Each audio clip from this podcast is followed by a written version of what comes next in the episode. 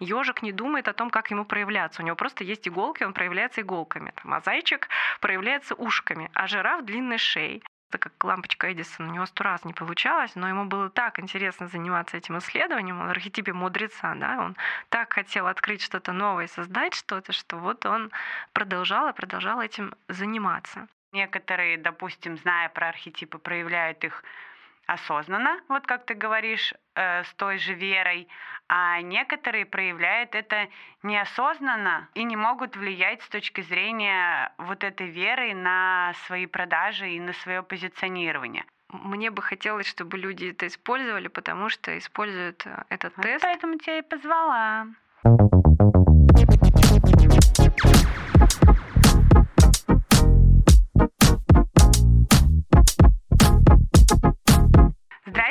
Забор покрасьте. С вами на связи Таня. В социальной запрещенной сети меня можно найти как Зиги Дизи. И это мой подкаст, где я продолжаю делиться, как проявляться через контент. Делюсь инструментами из мира маркетинга, брендинга, контент-стратегии, креативного мышления и вообще всего того, что помогает нам развиваться и быть целостной личностью.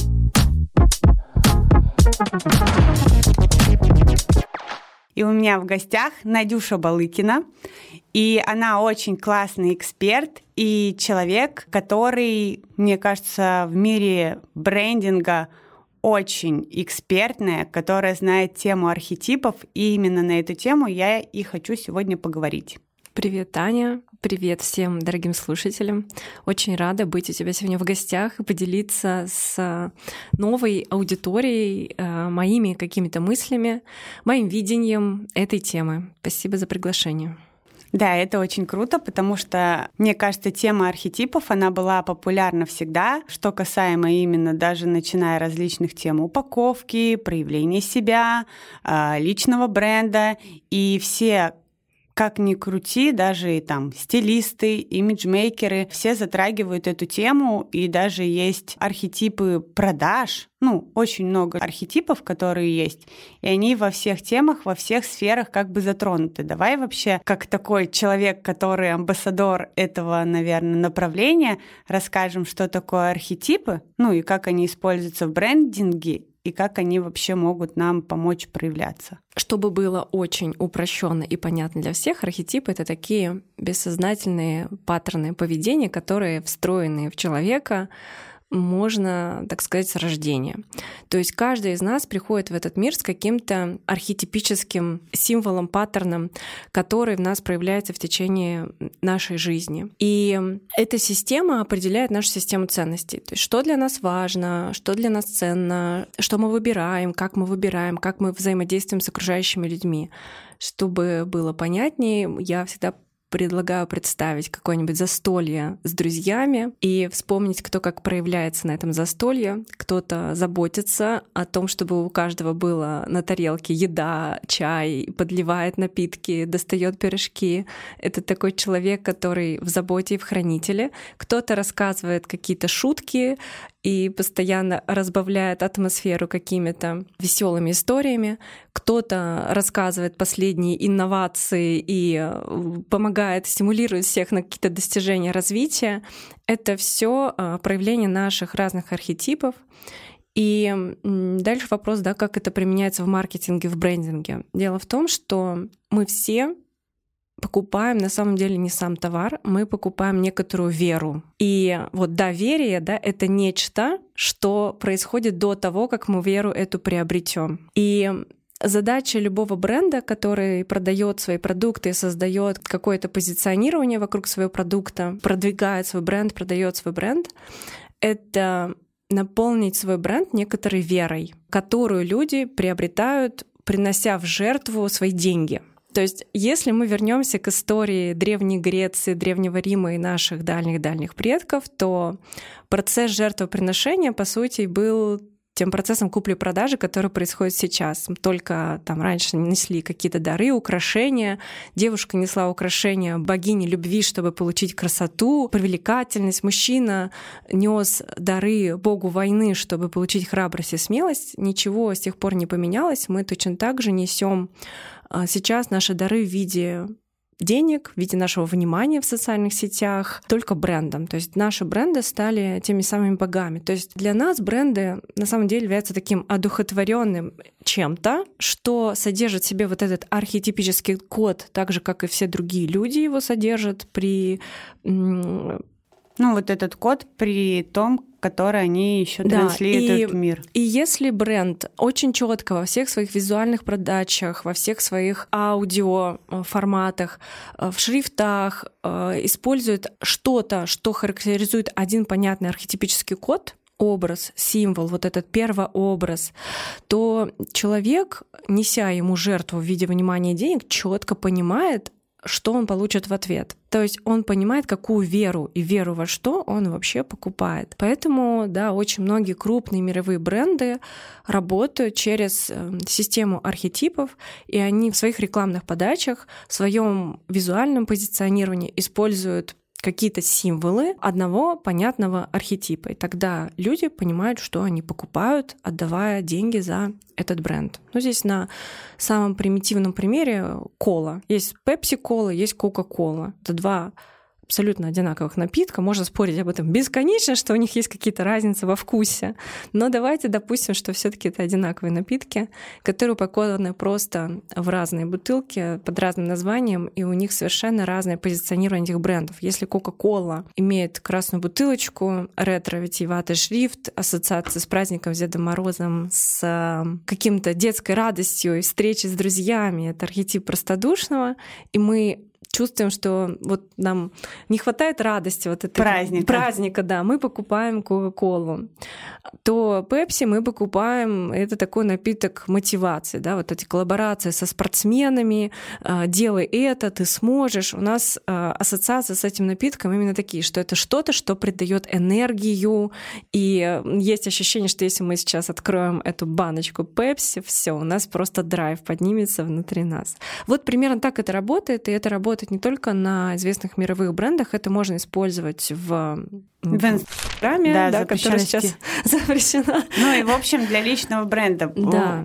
Здесь э, мне очень понравилось, что ты сразу прям глубоко копнула и пошла, что это может быть осознанно и неосознанно. Ну, потому что я тоже хотела сказать, что архетипы у нас есть всегда, только некоторые, допустим, зная про архетипы, проявляют их осознанно, вот как ты говоришь, э, с той же верой, а некоторые проявляют это неосознанно и не могут влиять с точки зрения вот этой веры на свои продажи и на свое позиционирование.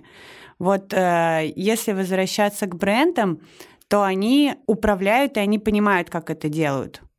А как, например, человеку, который еще не понимает, в каком он архетипе находится, научиться управлять вот этой верой с точки зрения своего проявления. А давай здесь как раз свяжем то, с чего я начала, и то, к чему перешла, потому что там как раз связка не очень понятная была. А, вот мы рождаемся с этим архетипическим кодом. И когда мы четко себя осознаем и понимаем, кто мы, мы начинаем понимать, какие дары и ценности мы можем нести в этот мир с точки зрения того, каким богом мы являемся для других людей. То есть мы можем, каждый из нас может быть чем-то полезен и ценен для огромного количества других людей. И каждый из нас встроен в эту систему мироздания как такой винтик, как шестеренка, которая просто необходима, и иначе бы мы не родились. И если вы живете на этом мире, если вы родились, то вы точно для чего-то в эту систему пришли и ваш архетипический код уже программирует вас на какую-то определенную деятельность, действие. И, конечно, очень многие люди, у которых есть очень сильный контакт с собой, они не занимаются там самопознанием через разные инструменты, они и так несут в мир то, что в них встроено изнутри. Да? Солнце не думает о том, как ему позиционироваться, оно просто светит. Ежик не думает о том, как ему проявляться. У него просто есть иголки, он проявляется иголками. Там, а зайчик проявляется ушками, а жираф длинной шеей. Но так как мы живем в социуме, да, у нас есть необходимый процесс социализации. Социализация направлена на то, чтобы человек уходил от своего истинного я. Но это неизбежный процесс. Если бы мы все с самого рождения жили со своим истинным я, мы бы все друг друга поубивали, мы бы вообще не смогли сосуществовать да, вместе. Да, и договариваться. Поэтому этап социализации важен, нужен, необходим необходим, но он, к сожалению, уводит человека от своего истинного «я». Это наша первая такая часть жизни воспитательная, в которой мы находимся там дома с родителями в школе. Задача следующей части нашей жизни — вернуться к своему «я» после того, как мы уже социализировались, научились быть в сообществе, в обществе, дружить, общаться, взаимодействовать друг с другом. Вернуться к своему истинному назначению, к своему истинному «я». Именно архетипы нам, соответственно, Архетипы, помогают это сделать. Да. Просто у некоторых людей нет необходимости в этом самопознании, они и так себя хорошо чувствуют. Но если у вас контакт с собой потерян, то этот инструмент помогает его вернуть, помогает понять, что со мной все так, что просто это соответствует моему вот этому архетипическому паттерну. И в этом есть свои плюсы, свои минусы, как я могу использовать свои дары, осознавая свои дары, да, что я вдруг понял, что я солнце, ага, мне ничего делать-то не нужно, мне достаточно светить. И дальше у каждого из нас есть свои теневые, негативные проявленности с точки зрения своего же архетипа. И можно просто взять это под контроль, научиться этим управлять и э, работать с этим, да, не западать в свои убеждения, заблуждения. Потому что если мы пойдем дальше, то наши архетипы, наша система ценностей определяет наши убеждения. Если кто-то изучал когда-то пирамиду Дилса и знаком с этим инструментом. Если мы спускаемся сверху вниз, тогда наши ценности определяют наши убеждения. Все убеждения всегда ограничивающие. Нет такого, что убеждения делятся на ложные, неложные, ограничивающие, неограничивающие. Вот сейчас э, очень модно. Там, поработаем с вашими ограничивающими убеждениями. Любые убеждения ограничивающие. Но эти убеждения помогают нам находиться в некотором социуме. То есть мы по нашим системе ценностей, по нашим убеждениям под подбираем себе друзей, партнеров по жизни, команду и так далее. И если мы совсем выключим наши убеждения, ничего не останется. Да? Мы во все перестанем верить. Да? Нет, нет веры, человек не может никуда двигаться. Но когда человек расширяет свою зону убеждений, он э, становится ну, сверхчеловеком, таким всемогущим. всемогущим, да. У него тогда нет нигде блоков, нет нигде неразрешений. Дальше, да, с точки зрения убеждений, если мы долго находимся только внутри своего убеждения, вот мы живем в своем окружении, в своей системе ценностей и никуда за эту систему ценностей не смотрим, мы попадаем в заблуждение. То есть долго находясь только в своем убеждении, мы пытаемся отстаивать это убеждение как единственную правду. И это убеждение превращается в заблуждение. И, и... по факту мы не видим все, что может нас расширить. И это заблуждение ну... дальше нам начинает мешать. Да, из, из этого заблуждения, из этой ловушки мы попадаем в свою теневую проявленность, из «я докажу», что я прав, убеждение, заблуждение есть, значит, я прав, и другие не правы. И вот здесь мы себя очень сильно ограничиваем в нашем росте, в нашей проявленности, в нашем расширении. А бывает другая история. Бывает так, что мы истинно рождаемся в каком-то архетипе. Например, девушка родилась в архетипе героя. Если говорить богинями, то это архетип богини греческой Артемиды. Это такая женщина, бегущая с волками. Обычно у нее волосы в хвосте. Она обычно одевается в какую-то не, не в платьишке в пол, да, это я. какая-то короткая юбка.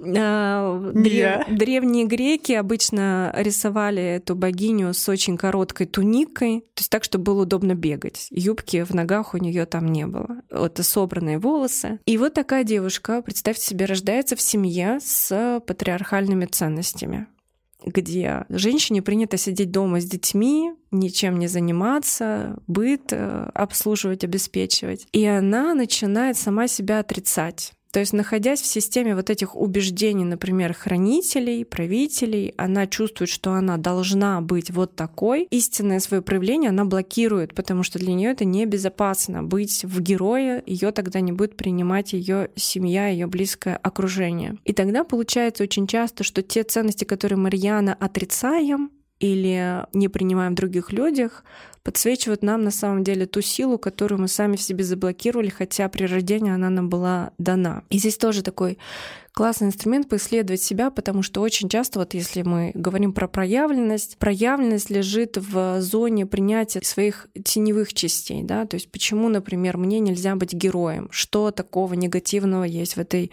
женщине-герое. И если эта девушка разрешит себе быть в негативной части своего проявления, она разрешит использовать и дары, и силу этого архетипа. И происходит внутреннее разрешение быть любой в той структуре, в которой я пришла в этот мир, с которой я родилась. И тогда ну, тебе уже не страшно, что тебя назовут жестким достигатором, если тебе не страшно, что тебя назовут высокомерной, жесткой, ты можешь спокойно идти в свою проявленность и делиться тем, что у тебя есть внутри, не думая о том, что о тебе подумают.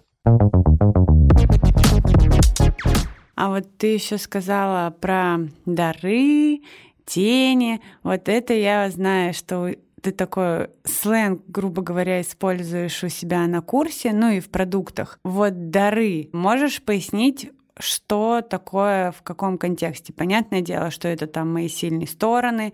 Ну вот ты говорила, теневая история. Тени — это всегда типа плохо или нет, не проявленные, чтобы слушателям было более понятней в контексте тех слов, которые мы использовали для объяснения сильных и слабых сторон. Ну, дары — это то, с чем мы пришли в этот мир, чем мы наполнены, да, по нашей структуре и нашему архетипу, либо то, что мы приобрели в течение какого-то. Ну, то, что нам по факту дается легко. Ну, как да, бы по факту наши бессознательные какие-то вещи.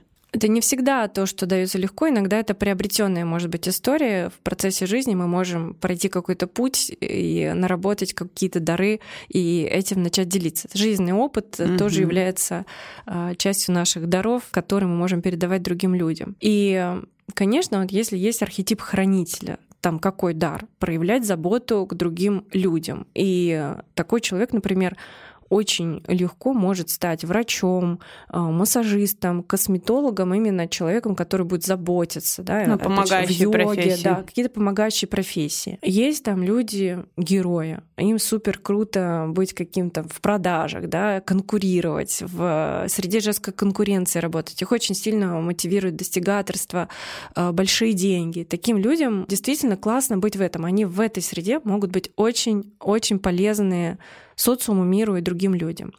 Есть там люди простодушные, которые возвращают других людей к истинным ценностям, к истинным себе, к тому, а кто я. Люди, которые идут аутентичные блогинги, да, и вот про это рассказывают, обычно они в этом архетипе, или там в счастье в деятельности, life balance, они к этому людей возвращают.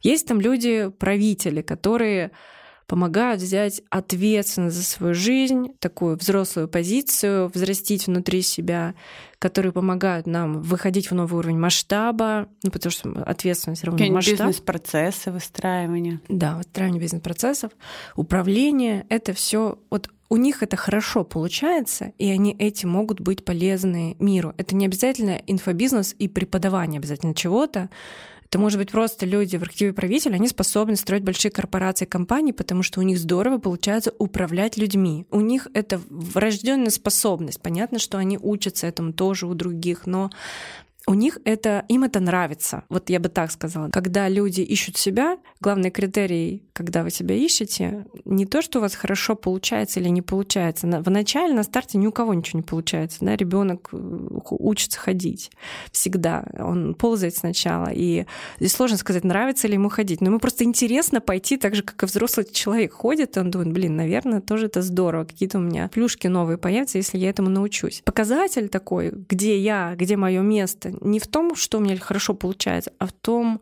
интересно мне этим заниматься или нет. Даже если не получается. Это как лампочка Эдисона. У него сто раз не получалось, но ему было так интересно заниматься этим исследованием, он в архетипе мудреца, да, он так хотел открыть что-то новое, создать что-то, что вот он продолжал и продолжал этим заниматься. Поэтому дары — это то, в чем у нас есть интерес, то, чем нам хочется заниматься. Ну, короче, то, что нас зажигает. То, что то, нас что... зажигает, да, и то, чем мы можем делиться с другими людьми. И если есть полное непонимание, кто я, система архетипов помогает найти вот эту опору своей нормальности. Да? Мне очень нравится вот, вот такое, наверное, слово. Помогает нормализовать себя. Особенно это важно для людей, которые были под влиянием очень сильного авторитета. Это могут быть абьюзивные отношения какие-то. Может быть, наставники какие-то. Очень или... сильные наставники могут быть, да. И когда ты находишься долго под влиянием сильного авторитета, очень сильно размывается представление о себе. И чтобы вернуться к этому представлению о себе, иногда помогают какие-то внешние опоры в виде там, астрологии, нумерологии, э, всяких систем самопознания. Но мне нравится заниматься архетипами, потому что они построены на системе ценностей людей, и исследуя свою систему ценностей, исследуя вот свой базовый паттерн, а чего мне нравится, а чего я хочу. Потому что система ценностей — это система мотивов потребностей, да? что мне интересно вообще в этой жизни, чем заниматься, что мне создает радость, что мне приносит радость, удовлетворение. Если вот у вас нету такого контакта, и он потерян по разным причинам, я проходила этот путь, у меня вообще был потерян контакт с собой настолько, что я вообще не понимала, кто я, что я, зачем я тут живу, до того, что я ходила по улице, и если хоть что-то вызывало мне радость, у меня было дикое состояние апатии. Вот если у вас апатия, то, скорее всего, вы потерялись вообще, потеряли контакт с собой, контакт с миром, потому что когда у человека сильная апатия, он не чувствует, каким вкладом он может быть для этого мира глобально. Потому что если вы осознаете свой вклад в мир, у вас никакой апатии не будет. Вы просто будете просыпаться каждый день как вштыренный такой, с кучей энергии. То блин, мне не хватает Да, у меня столько сутках, идей, да. надо сделать вот это. В сутках 24 часа, как жаль. Где найти время? Вот, но у нас жизнь длинная, мы все в течение жизни, может быть, в разных ситуациях, в разных состояниях. Если у вас есть вот эта апатия, то где-то вы потеряли контакт с собой, контакт с миром. И тогда эти инструменты помогают его себе вернуть. Мне это очень сильно помогло как раз вот после развода на старте определиться с этим. И э, нормализовать себя, что со мной все так, что те страхи, которые я испытываю, это нормально соответствует моему архетипу. Те убеждения, которые у меня есть, это соответствует моему архетипу, это тоже нормально. То есть сначала идет такой период нормализации, осознавания своих даров, своей ценности, чем я могу быть полезна этому миру. А потом ты начинаешь смотреть, а как можно больше, а как можно шире, а как можно выходить за рамки своего архетипа, как можно выходить вот в большую проявленность, в большую какую-то историю влияния в этой жизни. И ты уже смотришь, какие части недостающие тебе можно ну, вот ты говоришь, усилить. ты как раз-таки идешь и смотришь в теневую сторону проявления. Да, про тень давай теперь поговорим. Но я уже рассказала, что тень формируется в результате наших заблуждений. То есть, ну давай возьмем архетип нашего внутреннего ребенка простодушный. Если у него есть убеждение, что есть некоторый взрослый, авторитетный, я маленький, он большой, и он только знает, как правильно и куда правильно идти, то это убеждение формирует э, негативную сторону этого архетипа беспомощность. Да? То есть при том, что у архетипа простодушного есть очень важные дары для мира, он помогает чувствовать связь с душой, этот архетип. Люди с этим архетипом очень сильно обладают большой интуицией, навыком предчувствования. Да, они живут сердцем, да, живут душой. И эти люди вот способны к такому, к вере во что-то хорошее, во что-то лучшее. И, конечно, почему этот навык вообще важен? Потому что если ты не понимаешь, нет связи со своей душой, с чувствованием, с интуицией, то любые цели в герое, которые ты там ставишь, они тебя приведут вообще не туда. Ты можешь сколько угодно заниматься достигаторством, но если у тебя простодушный выключен, вот эта часть э, отсутствует, то ты достигнешь точно не то, чего хотел на самом деле. Поэтому этот архетип очень важен и нужен, но если человек находится только в нем и никакие другие свои части не подключают, у него отсутствует и проявленность там, архетипов связей, да, любовника, там, например. У него отсутствует любая деятельность, он постоянно находится в бездействии, и он попадает в вот эту беспомощность. И тень этого архетипа — беспомощность. Что тут можно делать? Но выключить, как? Мы не можем выключить себя, мы не можем отрубить э, эту часть. Если вы эту беспомощность выключите, вы свои силы отрубите. мы очень многие сейчас прорабатывают свою жертву, прорабатывают свою детскую позицию. Очень здорово скорее не убирать это из своей жизни, а уметь этим управлять. Где-то быть ребенком, где-то проявить слабость, где-то попросить помощи, где-то пожертвить, но вовремя держать руку на пульсе и понимать, что вы напитались, там, к хранителям сходили, заботы получили, пожаловались, пострадали, поплакали, все, берем себя в руки, начинаем активировать героя, идем действием. Да? То есть вот как я уже сказала, когда мы попадаем в эту теневую часть, когда мы не подключаем свои другие части, когда мы долго находимся только в своем архетипе, в своих убеждениях и заблуждениях. И нас неминуемо в негативную часть начинает скатываться. Там мудрецы, например, они вот открыли для себя какую-то концепцию и сидят в своем снобизме «я самый умный, только так правильно, вы все ничего не понимаете».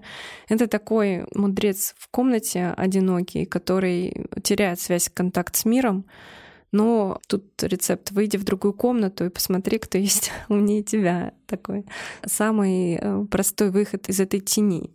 И так у каждого архетипа есть свои вот такие части. Но дальше смотрите, какая история с точки зрения проявленности. Если вас раздражают и бесят душнилы, снобы, вот эти вот люди, которые умнее всех, и вы их просто не принимаете, где-то есть часть внутри вас, которую вы себе не разрешаете. Где-то ваш мудрец внутри вас спит. О, кстати, вот очень классная тема. Вот давай в эту сторону и пойдем, потому что очень многие говорят, что если тебя раздражает там какой-то человек, вот как ты сказала, угу. какая-то черта, значит, это не хватает тебе или еще что-то взять. Но у меня было в жизни, как показывает чаще практика, что это действительно не моя история от этого человека. Да, может быть, если ты говоришь, когда это прям совсем трогает, бесит, ну вот э, какая-то, то это, наверное, про тебя больше. Но есть такие моменты, что ты понимаешь, что э, наоборот ты делаешь выбор, что для меня это типа не ок. Угу. И вот здесь как определить грань того, что человек тебе либо подсвечивает ту сторону части, в которой тебе не хватает, либо когда действительно человек со своими тараканами и со своей такой непроявленностью, ну, типа, не экологичностью, так может тебе подсвечивать. Ну, ты поняла вопрос, который я сказала, с двух сторон? То Давай есть, когда, так. допустим, тебя бесят зануды, да, отчасти э, может быть так, что ты можешь быть занудой или не позволять себе быть занудой. Но в большинстве случаев э, эта проблема решается, когда ты просто не общаешься с занудами, и, в принципе, они тебя не бесят, и ты просто с ними не контактируешь. Но в себе ты этого зануду не обязательно должен, типа, активировать. Принимать не значит соглашаться. Угу. То есть, если я принимаю человека, который правитель, и который э, в своей теневой части в агрессии, это не значит, что я хочу в ту же секунду стать агрессором. И у меня прям такая мечта, что я сейчас пойду всех людей убивать и уничтожать и агрессировать. Принимать — это испытывать пустоту в эту сторону. То есть я соглашаюсь, что это в мире тоже может быть. И агрессия — это проявление части человека, который умеет здорово управлять командой, который умеет создавать большую ответственность и вести за собой большое количество людей. Брать власть на себя. То, что Там отстраивать границы те же. Власть — это, на самом деле, очень позитивная штука, которая, на мой взгляд, у нас в стране сейчас э, негативируется, и из-за этого у людей отсутствует в большом объеме внутренняя ответственность. Хотя если вы отрицаете власть, то вы отрицаете и свою власть в своей жизни. Если вы отрицаете свою власть в своей жизни, то ну, куда дальше идти с этим? Да? Можно оставаться только ребенком, не управлять своей жизнью. Возвращаемся да, к твоему вопросу. Если я не хочу принимать агрессоров, что значит не принимать, да, принимать, не принимать, соглашаться, не соглашаться. Я могу не соглашаться с тем, как они себя ведут. Но если я принимаю, что такое может быть в жизни, и что эти люди имеют на это право, потому что у них есть другая позитивная часть, и это просто часть личности, я разрешаю этому быть и во мне тоже. Просто легализую это.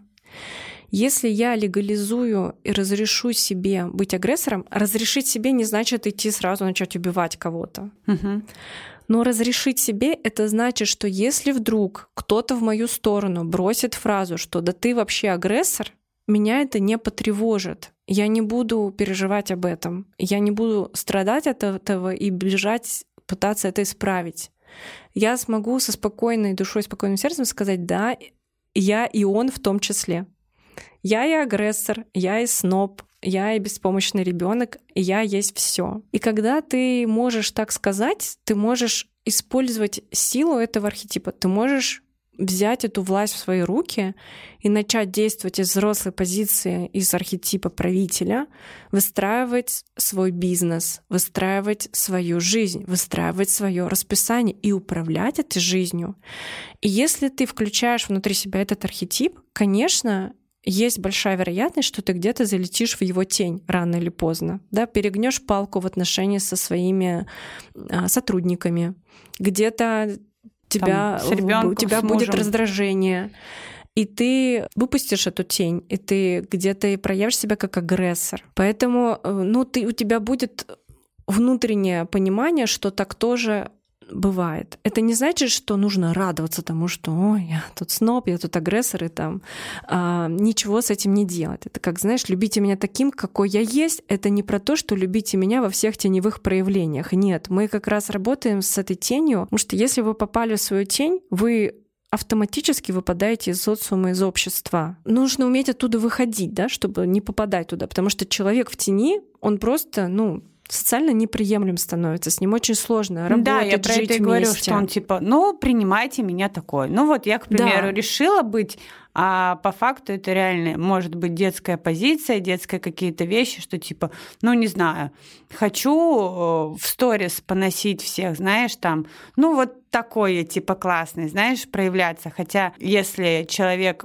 именно принимает, как ты говоришь, свою теневую сторону, то он может это делать осознанно, где-то отдавать отчет и нести ответственность, что если я так себя веду, типа, для чего я себя так веду? Продолжим про фразу «любите меня все такой, какой я есть». Это не про то, что обожать человека за то, что он насилует всех вокруг. Или обожать человека за то, что он просто тотально беспомощный, или он дикий нарцисс. Но принимать его в той структуре координат, в которой он родился.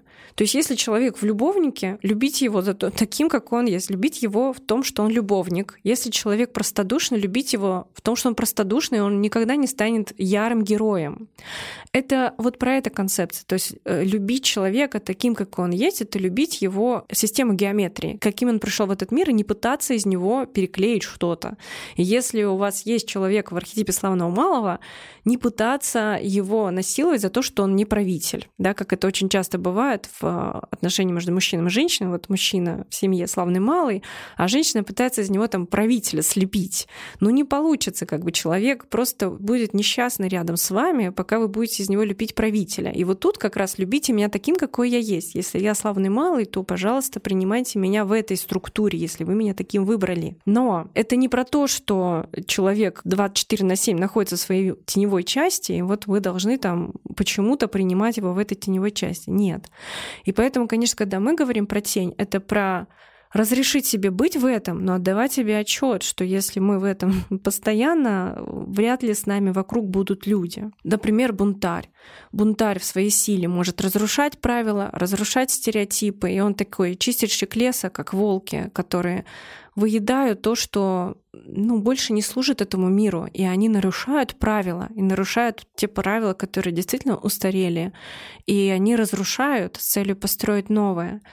Но если этот бунтарь в своей вот этой вот пофигистической позиции перестанет выполнять обязательства перед всеми людьми, начнет просто всех посылать, собирать деньги и не оказывать услуги, например, да, что сейчас тоже есть в, в нашем мире почему-то, да, это тоже это теневая проявленность бунтаря. Конечно, если ты так э, делаешь, вряд ли стоит рассчитывать на то, что вокруг тебя останутся люди. Поэтому, когда мы плотно попадаем в нашу теневую часть, от нас просто люди забегают, уходят, и как нам тогда взаимодействовать с этим миром, непонятно. Но чтобы разрешить себе силу любого из архетипов, тебе нужно принять, что когда-то ты можешь там оказаться, и разрешить себе в этом быть и принять себя в этой своей проявленности. Что будет, если мне скажут, что я там дурак? А что будет, если мне скажут, что я нарцисс, что я эгоист? А что будет, если мне скажут, что я а- агрессор? Если у вас спокойствие на любое из этих слов, все в порядке. Значит, вы можете легко проявляться в своих социальных сетях, в своем контенте, не боясь а, о том, что о вас там что-то кто-то подумает. Да, когда ты говорила, словила, что по ходу дела у меня все в порядке, потому что я уже совершенно спокойно реагирую на то, когда мне говорят, какие-то вещи я делаю ненормальные. Хотя, понятное дело, что люди просто не могут в таких проявлениях делать, что я делаю некоторые вещи реально сумасшедшие, которые тоже надо набраться определенной смелости, чтобы их реализовывать и делать. Ну что-то там со снобами еще есть. Да, со снобами. Иногда я тоже бываю снобом. Я бываю любой. И на самом деле, когда основная мысль, ты разрешаешься самой быть любой, тебе, во-первых, и проявляться легче. У тебя нету каких-то своих ожиданий даже о себе, о других. Ты просто как бы, ну да, такое бывает. Угу, да, так и есть. Это просто явление, так же, как дом на улице, как дерево на улице. Если ты ко всему начинаешь относиться как к явлению, которое имеет место быть в этой жизни, то ты разрешаешь себе любые убеждения. Вот мне кажется, архетип — это такая задача, вот как ты сказала, очень многие в клетку себя сажают с этими архетипами.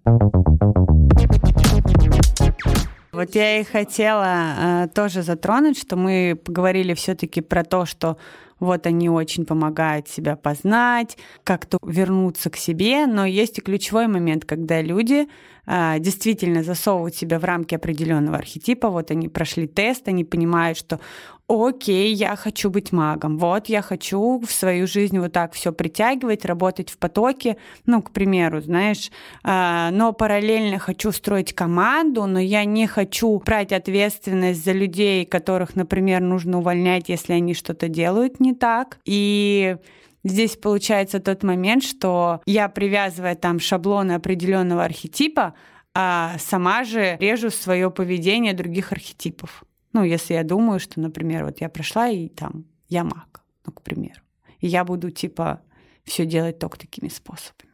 Сейчас очень многие люди эту систему применяют не так, как мне бы хотелось, чтобы люди это использовали, потому что используют э, этот вот тест. Поэтому тебя и позвала используют этот тест для того, чтобы найти вот эту волшебную таблетку. Ах, понятно, если я искатель, расскажите мне, как мне проявляться в блоге. Это приводит к тому, что человек попадает в клетку какого-то архетипа, который ему показал тест. Тест вообще может и ошибаться. Это раз. Два. Любая система придумана людьми. Даже система архетипов придумана людьми. Она не вмещает в себя все многообразие мира и вообще всего того, что происходит. Это не может быть клеткой. И я бы очень не хотела, чтобы результат этого теста стал для людей клеткой, которые вот они не могут вот все, расскажите мне, кто я? Ага, я искатель, все, я пойду сейчас куплю одежду соответствующую да, этому буду архетипу вот это... и буду только так себя вести в блоге и думают, что в этом залог успешных продаж. Нет, залог успешных продаж, когда вы, грубо говоря, проводите проведение Бога в этот мир в людей. И тогда просто у вас должна быть соединенность большая с собой. Когда вы используете архетипы для нормализации себя, ну вот просто посмотри, что со мной все так, а значит, я могу быть таким и проявляться вот так, какой я есть. Это одна история, это в плюс.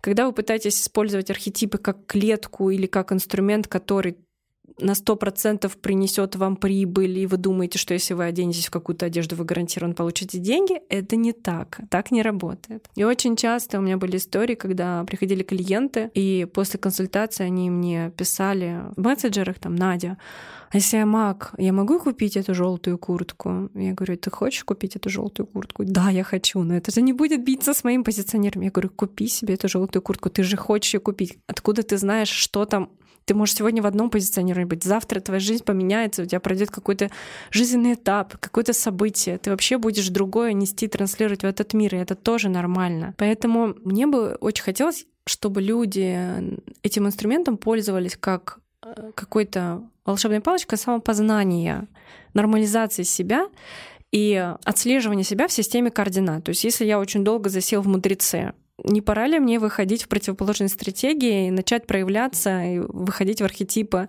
любовника, шута, словно малого, выходить в дружбу, на сцену, в нетворкинге и прочие вещи. То есть это такой инструмент, как колесо баланса, знаешь, посмотреть, а где я сейчас, и не сильно ли я засел и застрял в одном секторе. Но это точно не тот что вот если я там упакуюсь через этот архетип. Ну да, как многие, что типа вот да. я прошел распаковку, ну типа я знаю свои ценности, я знаю там свою миссию, свои вещи, я знаю в какие цвета мне одеваться, я знаю из серии какие фразы мне говорить, даже идти дальше, я знаю какие тексты писать мне с какой подачей, потому что это тоже важно, чтобы это все было гармонично, начиная от визуала, от того, что ты говоришь, как ты себя ведешь можешь даже там, не знаю, как ты мимически проявляешься, в принципе. Но это все складывается тогда, когда ты все равно пришел к себе. Да. А это очень сложно до деталей, типа, выстроить, если ты это притягиваешь за уши, потому что тебе сказали, что вот как ты сказала, что ну это же будет не в моих цветах, как я буду, типа, сейчас проявляться, если у меня блог весь в розовом. И вот таких же, именно с точки зрения построения личного бренда, очень много экспертов. Ты на них смотришь, они одинаковые там плюс-минус э, считывается там тот же любовник или правитель, только, знаешь, один синий, другой розовый. У, у одного украшения такие, другие такие, но смысл такой есть, что они набрали картинки на Пинтересте, вот эти заложили типа ложные атрибуты бренда и думают, что это будет работать. Да, так и есть. Давай на каком-то примере приведем из последнего, вот, что у меня было интересного. Ну, из ума просто люди действуют. То есть нам еще вот. заложили такую концепцию вот в школе, да, пока мы учились в школе, в институте, что у нас покупают наши знания или что у нас покупают нашу профессию. Но у нас покупают всего нас со всей нашей проявленностью. И что там люди в вас видят, оно вообще может быть не связано с вашей профессией. И у меня была история с сексологом. Девушка очень крутая в своей сфере, но она она по архетипу, у нее архетип королевы такой, у нее смесь правителя с хранителем, она очень мягкая, и при этом она стабильная очень. То есть она про твердость, про стержень внутренний очень сильный. При этом она про очень сильную женственность, мягкость. Это такой вот прям архетип королевы, смесь любовника, хранителя, творца и правителя. И она пыталась продать эту сексологию, хотя люди у нее хотели купить всю ее в виде вот этих вот набор качеств женственности, стабильности, принятия решений. У нее хотели купить ее королеву, ее суть. А она продавала секс и оргазмы с архетипа бунтаря. И если вот просто через коучинг, коучинговые вопросы поговорить с ней, то она вообще не про сексуальность с точки зрения вот этого оргазма и с точки зрения вот этой сексуальной энергии бунтарской. И получается, ей это не близко, но она это транслирует, потому что профессия, потому что профессия как бы про это, а людям это не близко, потому что с нее, лично с нее они это не считывают. С нее они считывают совершенно другие посылы и мета-сообщения. То есть вы можете говорить, что ваш курс про секс, при этом выкладывать в этот сайт фотографию, где вы стоите и очень заботливо обнимаете мужа. То есть да, и да. в принципе как бы вы такая, потому что вы ничего с собой сделать не можете. Это не значит, что вы плохой сексолог, но вы просто это через другое продаете людям. И получается на уровне сообщения она транслировала транслировала секс, оргазм и вот эту всю историю бунтаря, а на уровне мета-сообщений, на уровне визуальной подачи, то, какая она сама, то, как она разговаривает, то, что она говорит, то, во что она одета, ее дом даже, в котором она живет, оно все не соответствовало этим сообщениям, которые она говорила словами. И здесь происходит недоверие. Я вижу богиню красоты и любви, который мне пытается продать агрессию, оргазм и сексуальность бунтаря, понимаешь? И тогда люди не понимают, они сейчас деньги за что принесут, у них не бьется, у них не происходит этого доверия, доверия. И тот же самый продукт, если мы ее переупаковали в ее архетипы, и все пошло. И пошел этот поток.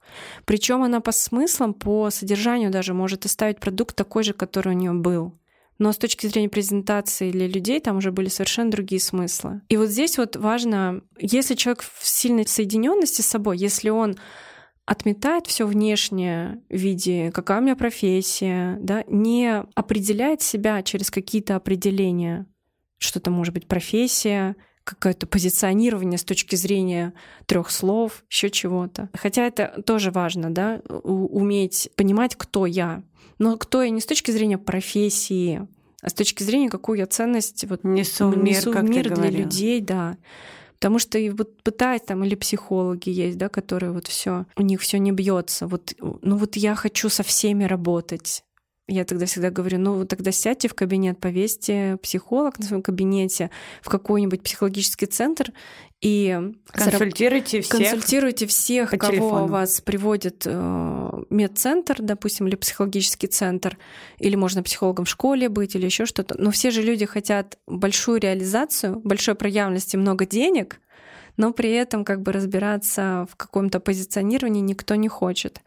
То есть если вы хотите все таки быть лидером и вести куда-то людей, вы все равно у вас какой-то огонь в сердце горит, и это какая-то идея, вокруг которой люди вокруг вас собираются. Ну, хотите вы быть просто психологом со всеми запросами работать, можете сесть в кабинете, повесить надпись «психолог» и работать. Но если вы хотите быть лидером, чтобы за вами люди пошли, нужно идею сформировать какую-то. О чем как раз да? таки архетипы да, нам помогут. архетипы в этом помогают понять, как, а какую идею я могу транслировать людям, и во что я сама верю, и во что люди могут поверить, идя за мной, как вот Данка сердце это вырывает, и за ним идут люди. А у нас, как очень многие, у нас проводят каздевы не с целью понять образ мыслей своих клиентов и понять, что у них не так в этом образе мысли, и развернуть эту историю своих каких-то в своем контенте, а проводят каздевы с целью понять, что люди у меня хотят купить. Да. Но это большая как ошибка пытаться флаг лидерства передать людям, сказать, дорогие мои, посветите, пожалуйста, фонарем, куда вы гарантированно хотите прийти. Ну, то есть я хочу гарантированно получить свои деньги, я не хочу никакую идею продвигать, развивать. Э, я хочу, Скажите, чтобы... что делать на готовенькое. Да, я хочу, чтобы люди мне свои идеи рассказали. А потом как бы они мне фонарем посветят, куда они хотят пойти. Я возьму у них этот фонарь, и, и поведу такой, здравствуйте, их. приходите. Но так не работает. Идея должна исходить от вас. И вот это вот, во что вы верите, это и есть та самая идея. Во что вы верите, когда вы что-то делаете в своей деятельности. И когда вы четко определитесь с этой идеей, своей верой, это архетипы в этом в том числе помогают, вы начнете ее транслировать ярко и активно, и за вами и проявляться, люди. и тогда будут и легкие продажи, и все, все, все. Но если за вами идут люди, то там уже и как, как Стив Джобс, да, он, он продавал, я даже не знаю, можно ли это назвать продажами. Он транслировал веру и идею, он зажигал сердца да, в своих опыт. презентациях. Все, что он делал, он делал вот это. Можно ли это даже назвать продажами, я не знаю. Трансляция веры очень сильно активна. Создание религии вокруг себя и вокруг своего продукта.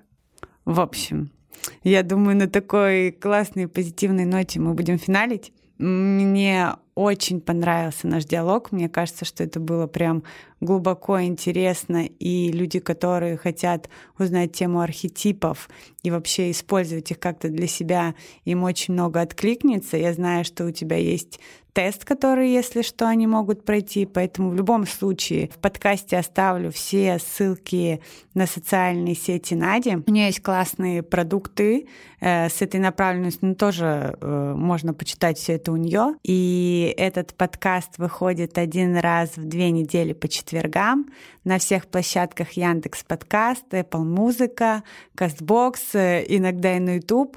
А, в общем, спасибо большое, что слушаете. Пишите вопросы, как вам тема, кого бы вы хотели еще позвать в гости. Ну а тебя, Надя, я очень благодарю за то, что ты открыта с своей внутренней верой в и архетипы, и все поделилась, поэтому спасибо тебе большое. И тебе, Таня, спасибо, и всем нашим слушателям тоже. Благодарю. Здрасте! Здрасте! Забор покрасьте!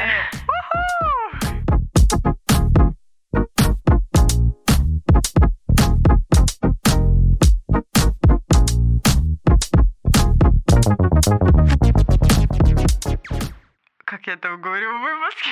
Подожди, я что разволновала. Так. Э, здрасте, забор покрасьте. С вами на связи Таня в социальной запрещенной сети. Меня можно найти как Зигидизи.